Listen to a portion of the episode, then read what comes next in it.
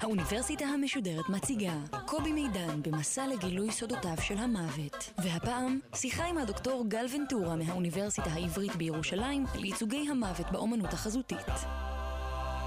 שלום לכם, אנחנו במפגש נוסף במסגרת הסדרה שלנו על המוות כאן באוניברסיטה המשודרת. כן, על המוות. ועד עכשיו, אם הייתם איתנו, אתם בוודאי יודעים, עסקנו בעיקר במדעי החיים, עסקנו בביולוגיה של המוות, בתפקיד האבולוציוני של המוות, בדרכים העקרוניות להתמודד עם המוות, בתודעת המוות אצל בעלי החיים. ועכשיו אנחנו מבקשים לעשות הפוגה קצרה אה, במתודה או בדיסציפלינה של מדעי החיים, ולעבור להתמודדותו של האדם עם העובדה המכרעת הזאת. כמובן, ההתמודדות הזאת נערכת גם, או קודם כל אפילו, בתחומים של הפילוסופיה ושל הדת, אבל הפעם אנחנו מנסים לעשות זאת באמצעות בדיקת האומנות על תולדותיה. אחד מכלי ההתמודדות המרכזיים של האדם כשהוא עומד בפני העולם, בפני הדברים שמתחמקים מהבנה פשוטה, האומנות. הדוקטור גל ונטורה היא היסטוריונית של אומנות ומרצה בכירה בחוג לתולדות האומנות באוניברסיטה העברית בירושלים. בין תחומי העניין העיקריים שלה, אומנות המאה ה-19, הנקה, אימהות באומנות, רפואה, תרבות חזותית ועוד. דוקטור גל ונטורה, שלום לך. שלום.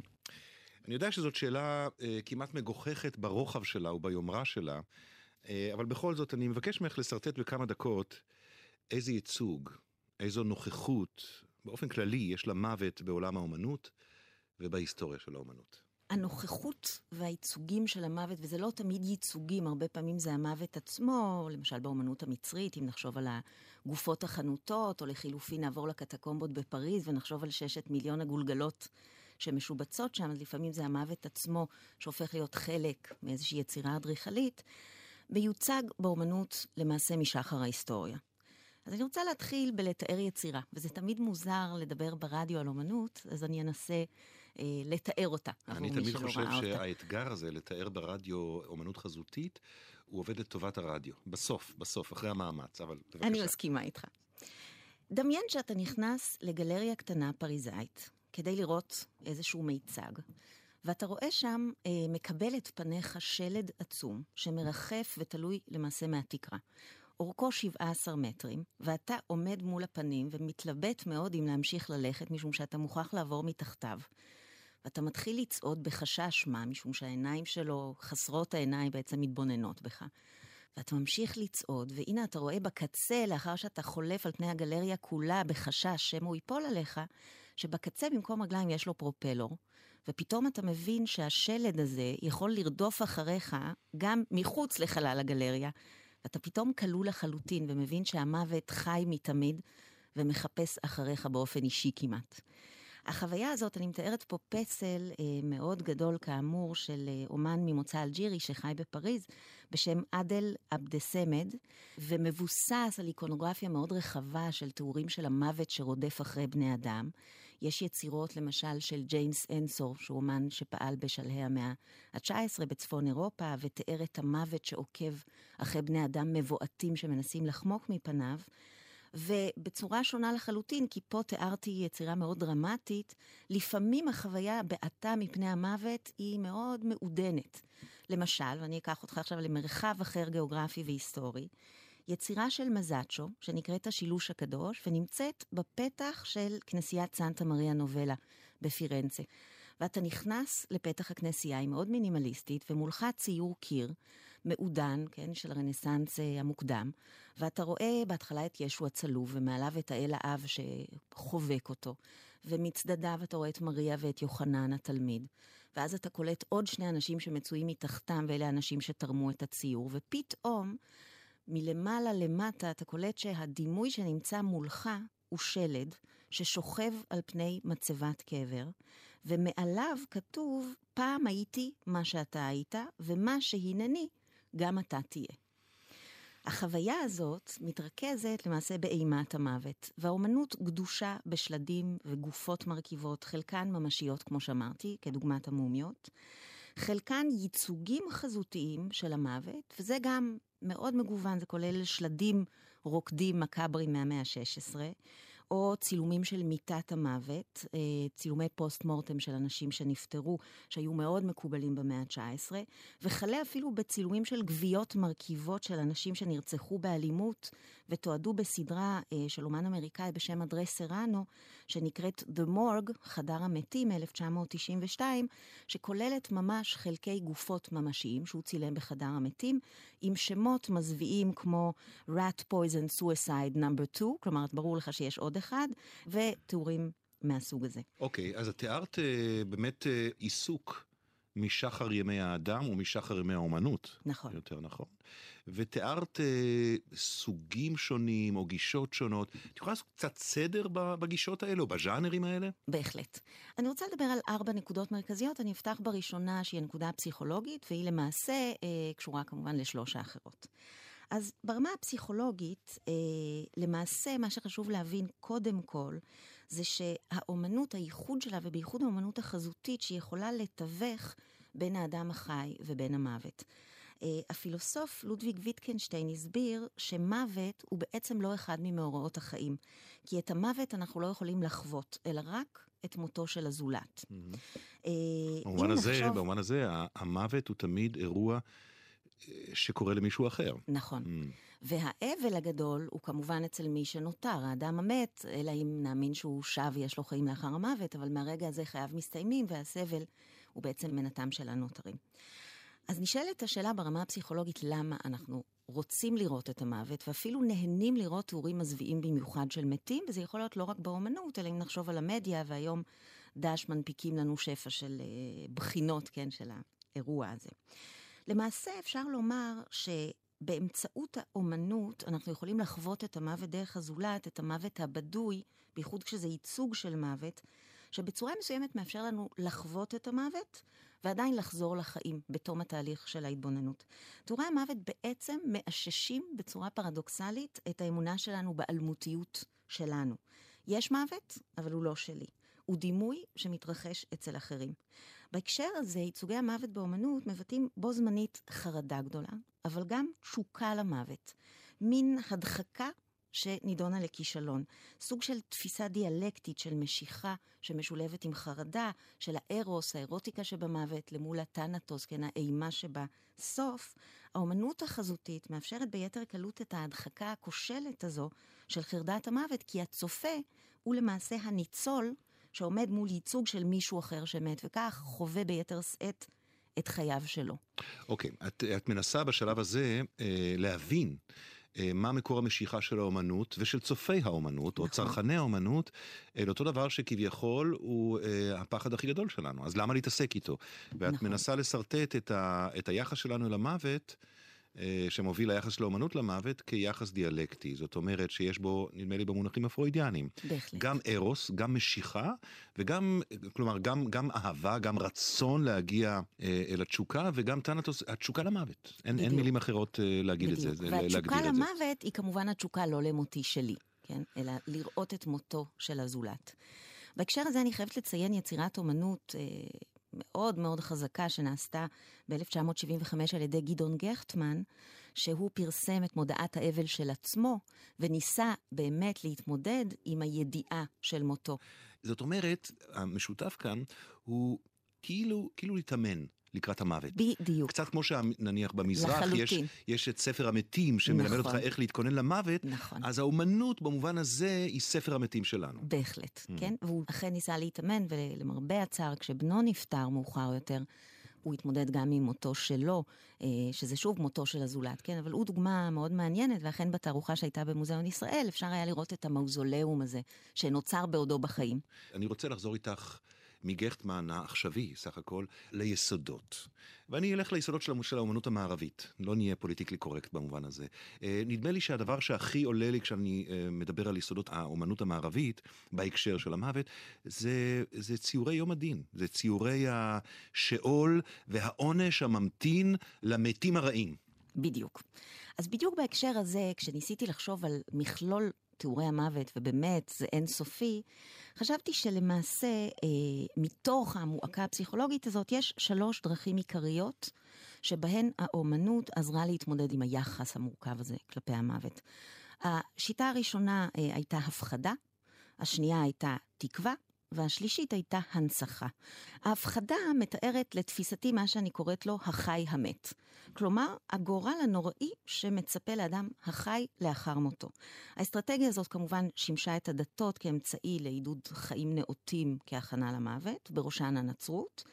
מובן שבכך אנחנו צריכים לזכור שהיא שונה מהותית מהאסטרטגיה החלופית להתמודדות עם המוות, וזה אה, אכול ושתה כי מחר נמות, כן, אה, תפיסת הקרפה דיאם הלטינית, הרומית, שבהינתן העובדה שנמות, אולי מוטב שנהנה מהחיים. Mm-hmm. השיטה הזו לא שולטת במערב, השיטה הנוצרית היא השולטת. האסטרטגיה השנייה היא תקווה, והיא מתארת את מה שאני קוראת לו המת החי. כלומר, האפשרות של המת לשוב לתחייה בגופו הפיזי. והשלישית, הנצחה, מבטאת מעין הכחשה של המוות הפיזי, ומחשבה שלמעשה ייתכנו חיי נצח, ולו של הנשמה. עכשיו אני אפתח ביום הדין, משום שאני רוצה לפתוח בהפחדה. ההפחדה התבטאה אכן בייצוג של המוות כאמצעי שמזהיר את הצופים מפני חיי חטא, כהכנה למה שנקרא המוות הטוב. כך למשל תיארו אנשים אה, מיוסרים בגיהינום כהמחשה למעשה למה שנקרא המוות הרע. עכשיו, מה זה מוות טוב ומוות רע? אנחנו לכאורה חושבים שמוות הוא בהכרח רע. יש טקסט מאוד מעניין של סנט אמברוזיוס, שנקרא Death as Good. ומה שהוא מסביר זה שחיי חטא מובילים למוות הרע. והאדם שחי חיי חטא, כמובן ייהנה במרכאות משבעת מדורי הגיהינום שממתינים לו. לעומת זאת, אדם שחי ברוח הנצרות יכול לזכות במוות טוב. המוות הזה מקרב אותו לישו ולאלוהות עצמה. ההבחנה הזאת היא כמובן חשובה, כי היא מעידה על כך שמוות לא נתפס בהכרח כדבר רע, אה, אלא הוא תלוי תרבות, ועל פי התפיסה הנוצרית, המוות הרע קשור לחטא, ולכן גוזר על האדם החוטא ייסורים מתמשכים. אני רוצה פה לתאר שתי יצירות. הראשונה של ג'וטו, אה, יום הדין האחרון, שנעשתה בראשית המאה ה-14, והיא מופיעה בפדובה, בקפלה קטנה מופלאה שנקראת קפלה סקרובני, ובה כשנכנסים אפשר לראות שהציור של יום הדין מתפרס על פני קיר שלם. מה שמאוד מעניין אבל במודל של הרנסאנס המוקדם, זה שיש הבחנה של טיב המוות, הבחנה ממש גרפית תיאורית. שרואים באותה עבודה של אה, ג'וטו. כן, למה אני מתכוונת? יש ציר אמצע שמתאר את ישו ואת הקדושים. Mm-hmm. משמאל, דהיינו מימינו של ישו, ישנם המבורכים, והם עומדים בסדר מופתי כרשימה של קווים שיוצרים תחושה של סדר וריתמוס בעין. לעומת זאת, בצד הימני, שהוא השמאלי של ישו, כי היצירות האלה מתוארות מנקודת מבטו של ישו עצמו, יש בלגן מוחלט, יש כאוס מוחלט, יש איזה מין מפלצת ענקית שבולעת אנשים שמתחלקים למדורי גיהינום שונים ונבלעים בלשונות אש, ספק דם של אותה מפלצת. המתח הזה בין סדר לחוסר סדר עולה למשל ביום הדין האחרון של פרנג'ליקו מכנסיית סן מרקו בפירנצה. שם זה עוד יותר בולט, משום שלמול הכאוס בצד ימין של הנידון נידונים לגיהינום, שנבלעים בין השלדים והשטנים שמקיפים אותם, המבורכים רוקדים במעגל אינסופי, והצורה המעגלית הזו משדרת את המוות הטוב במלוא יופיו, כן? הצורה שאין לה התחלה ואין לה סוף, והם ימשיכו לצעוד כך לנצח, למול האיסורים הכאוטיים של הנידונים לגיהינום. אמ, יש כמה סוגים חזותיים נוספים שמבטאים את אסטרטגיית ההפחדה. האחד הוא ממנטו מורי, דהיינו זכור את המוות, המוות כן. בדיוק, וזה בדיוק שורש, הפוך. אני רק אזכיר ששורש הביטוי הוא בהכתרה של קיסרים אה, רומיים, בזמן נכון. שהקיסר מוכתר ורומא כולה יוצאת החוצה, וצריך לזכור שכאשר הקיסר הרומי מוכתר הוא גם עולה לדרגת אל. נכון. באותו יום עצמו הוא עומד בכרכרה ומאחוריו עומד עבד. נכון. חשוב שזה יהיה עבד, ולוחש לו כל הזמן ממנטו מורי. זאת אומרת, אדוני האל, זכור את מותך. בדיוק. אז זה שורש הביטוי, איך הוא בא לידי נכון. ביטוי עכשיו, באומנות? עכשיו, זה שורש הביטוי, אם כי כמו שאמרתי קודם, ברומא בדרך כלל הם העדיפו את קרפה דיאם, כן, את הגישה ההפוכה, חיה את הרגע. אבל התפיסה הזו של ממנטו מורי עולה באומנות ביצירות מאוד מעניינות, שלרוב מתמקדות בייצוגים של גולגלות. Okay. אוקיי. כאלה יש כמובן באומנות המסורתית, באומנות המאה ה-15 וה-16, כשיש עוד סמלים שמייצגים את זכורת המוות. אלה יכולות להיות כאמור גולגלות, נר דולק, שעוד מעט יכבה פרפר, שאורך חייו אה, הוא ימים ספורים או שעות ספורות. ייצוג של החושים, כן, שאומר לך להפך, אתה יכול ליהנות ממזונות טובים ומשפע, אבל עוד לא נוצר האדם שיכול לקחת את כספו אל הקבר. בועות סבון, ששוב מתפוגגות במהירות, אה, וכמובן יצירות אחרות של ממנטו מורי, שבאמצעות הסימבוליקה הזאת מזכירים לנו כל הזמן החיים ברי חלוף. הרעיון הזה מובע בעוד ז'אנר שנקרא וניטס, שזה למעשה הבל הבלים. זה ז'אנר שמוקיע את אה, הנאות הבשר והגירה של ממון.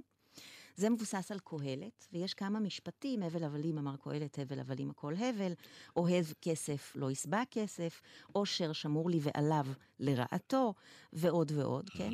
ולמעשה הווניטס כולל גם נרות וגולגלות אנושיות, שעוני חול שמורים על הזמן החולף, פרחים במצבי ריקבון משתנים, אה, פירות שממבט ראשון נראים מאוד מפתים, ואז אנחנו רואים את חור התולעת ואת הזבובים שעומדים, ומעידים על כך שהדבר היפה ביותר, המושלם ביותר, סופו למעשה להתקלות. ואלה שתי סוגות שהיו סוגות אה, לא רק לגיטימיות, אלא גם נפוצות מאוד לאורך מאות שנים באמנות האירופית. לחלוטין. זכור את המוות והבל הבלים, הכל הוא רעות רוח במובן של חלופיות. בהחלט. Mm-hmm. אני רק רוצה להזכיר דוגמאות עכשוויות, כי חשוב להבין שהז'אנרים האלה ממשיכים עד היום. למשל, שמלת בשר מאוד מעניינת שהופיעה בפריז באוסף מרכז פומפידו. שמלת בשר. כן, mm-hmm. אז למעשה מדובר במניקין מעץ שעטוף בסטייקים, והאומנית נתנה לבשר להירקב, כך שאפשר היה לחזות בכל החושים בריקבון של הבשר. זה השפיע להנחתי על שמלת הבשר אה, של ליידי גאגה. זה גם אומנות אה, טוטאלית במובן שהיא עובדת על יותר מחוש אחד. בהחלט. אני, צר לי ל... להדגיש, כן, אוקיי. אה, עוד עבודה ברוח זו זה של סאם טיילור ווד, שהסריטה קערת פירות במשך חודש, ועבודת הוידאו עוברת מאוד מאוד מהר ממצב של הפירות המושלמים למצב של פירות באושים שחורים מצופים בשערות, גם מבחיל למדי. ועבודה אחרת של מיגל ברצ'לו, שהופיע במוזיאון תל אביב, מה שהוא עשה, הוא תיאר פירות ואז נתן לטרמיטים לאכול את הנייר, כך ששוב אנחנו רואים את האכילה וההתכלות עצמם. עוד ג'אנר, אולי פחות פופולרי היום, זה ריקוד המוות. דאנס מקאבר. זה היה מאוד מקובל במאות ה-14 עד ה-16, ושוב, זה מציג את הניצחון של המוות, האוניברסליות של המוות. כולם בסופו של דבר ימותו. הז'אנר הזה, אגב, חשוב לי להדגיש, למרות שיש פה משהו משעשע, הוא לא מבטא הסתכלות אופטימית על המוות, אלא השלמה מסוימת עם המציאות וסוג של הומור שחור, כמו בדיחות שואה. Mm. כן, אם אנחנו יודעים שזה יקרה, אז אולי מוטב לנסות המשותף לכל שלושת ה... שלוש הסוגות הללו שאת מתארת בדקות האחרונות, הוא, הוא עיקרון ההפחדה, גם תתנהג טוב, ואז אולי תמות טוב, וגם תראה מה יקרה אם לא... אה, בוא, בואי נעבור בדיוק. לסוגה השנייה. הסוגה השנייה, שאני אדבר עליה יותר בקצרה, היא דווקא דרך ביטויי תקווה. לזה קראתי המת החי. אה, אני חושבת שהיצירה המוכרת ביותר אה, בהקשר הזה היא תחיית לזרוס. שוב, אני יכולה לתאר את ג'וטו, אבל הרבה מאוד אומנים נוצרים תיארו את זה. לזרוס, על פי הברית החדשה, היה אח של מריה ומרתק, והוא אה, סבל מאוד ועמד לפני מותו, והאחיות קראו לישו, והוא בושש להגיע, וכשהוא הגיע אמרו לו, הוא כבר בקברו. ישו לא אמר נואש, וקרא אלעזר צא החוצה, לזרוס קם.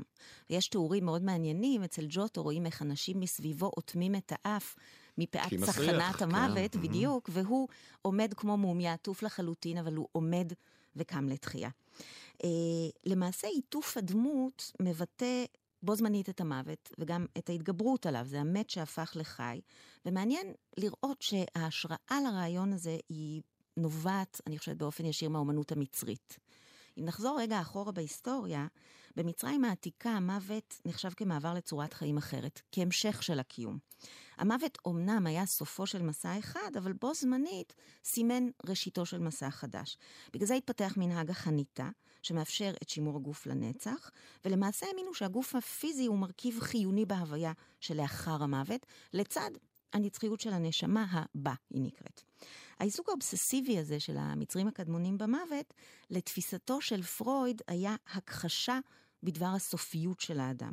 הוא טען שאף עם אחר לא הכחיש בצורה כל כך סיסטמטית את המוות כמו המצרים, ולא התייגע שוב ושוב כדי לוודא שיש חיים לאחר המוות.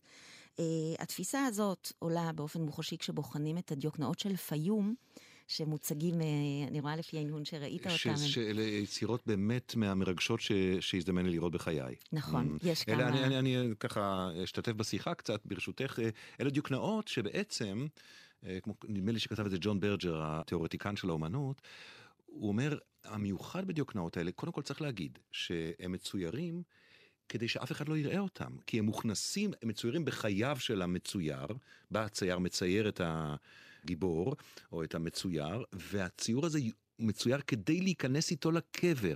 זאת אומרת, זה ציור שמנציח אותו לטובת הנצח, לא לטובת שום צופה אנושי. נכון. והמבט שיש למצוירים האלה בעיניים, הוא סוג של מבט שנוגע בנצח באמת. והוא פשוט מפעים, נכון. והריאליזם הנוקב שלהם... זה מצרים, נדמה לי, במאה השנייה או השלישית לספירה, נכון? נכון, נכון, זה כבר uh, מצרים בשליטתה של רומא. אז הדרך השלישית היא הנצחה, וגם פה אנחנו יכולים לראות uh, שני דברים. כי מצד אחד, כוחה העצום של האומנות, ופה אני מדברת לא רק על האומנות החזותית, היא שהיא יכולה להנציח אדם לאחר לכתו. כלומר, אנחנו כולנו היום מכירים את ליאונרדו ואת באך ואת מוצרט, משום שהם הותירו אחריהם משהו שהוא חזק יותר מכל דימוי גופני ומדימוי פיזי. אז ההנצחה הזו ניכרת בכלל מהאומנות ומהיצירה בכללותה. אבל בתוך זה יש גם אה, סוגה נוספת, והיא הנצחה פיזית של מראה פניו של אדם, כלומר אומנות הדיוקן, שמטבעה למעשה קשורה למוות, על אף שהיא עוסקת לכאורה בהנצחה. אה, אומנות הדיוקן נתפסה בעצם בראי הדורות כסוג של ערובה מפני המוות. והאומנות הזו שגשגה מהרנסאנס ואילך. אותי, אם את מציירת אותי, הציור יישאר...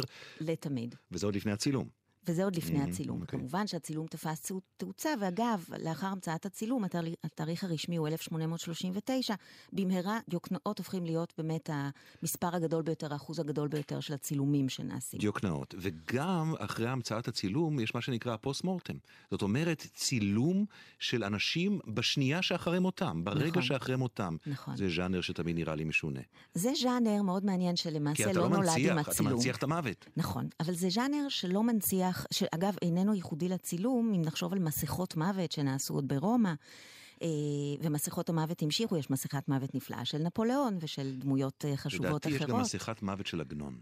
לדעתי. אני חושבת שאתה נכון, צודק. נכון, נכון, נכון. נדמה לי שתומרקי נשא אותה. נכון, אוקיי. מה זה מסכת מוות? למעשה יוצקים בגבס על פניו של אדם, בדקות האחרונות שעוד ניתן לראות אותו כפי כשה, שהוא. כשהייתי ילד וראיתי מסכות מוות בספרים, למשל על מלחינים גדולים, כן. אה, אה, זה נראה לי נורא מפחיד, וחשבתי שעושים את זה למוות, במוות, כי, כי אי אפשר לנשום, ולכן רק אחרי שמתים אפשר לעשות מסכת מוות. נדמה לי שטעיתי. נכון, למרות שיש פסל אה, אמריקאי, שכן, בשם סגל, שחנת בצורה הזאת אנשים חיים גם. Uh, בהקשר הזה של מסכות המוות או צילומי הפוסט מורטם שמתעדים אדם במיטת מותו לפני שהגוף מתחיל להתקלות, לפני התהליך של השינוי של הפנים, אפשר לראות שוב את הרצון להנציח את האדם אחרי מותו ולשמר את הדימוי שלו.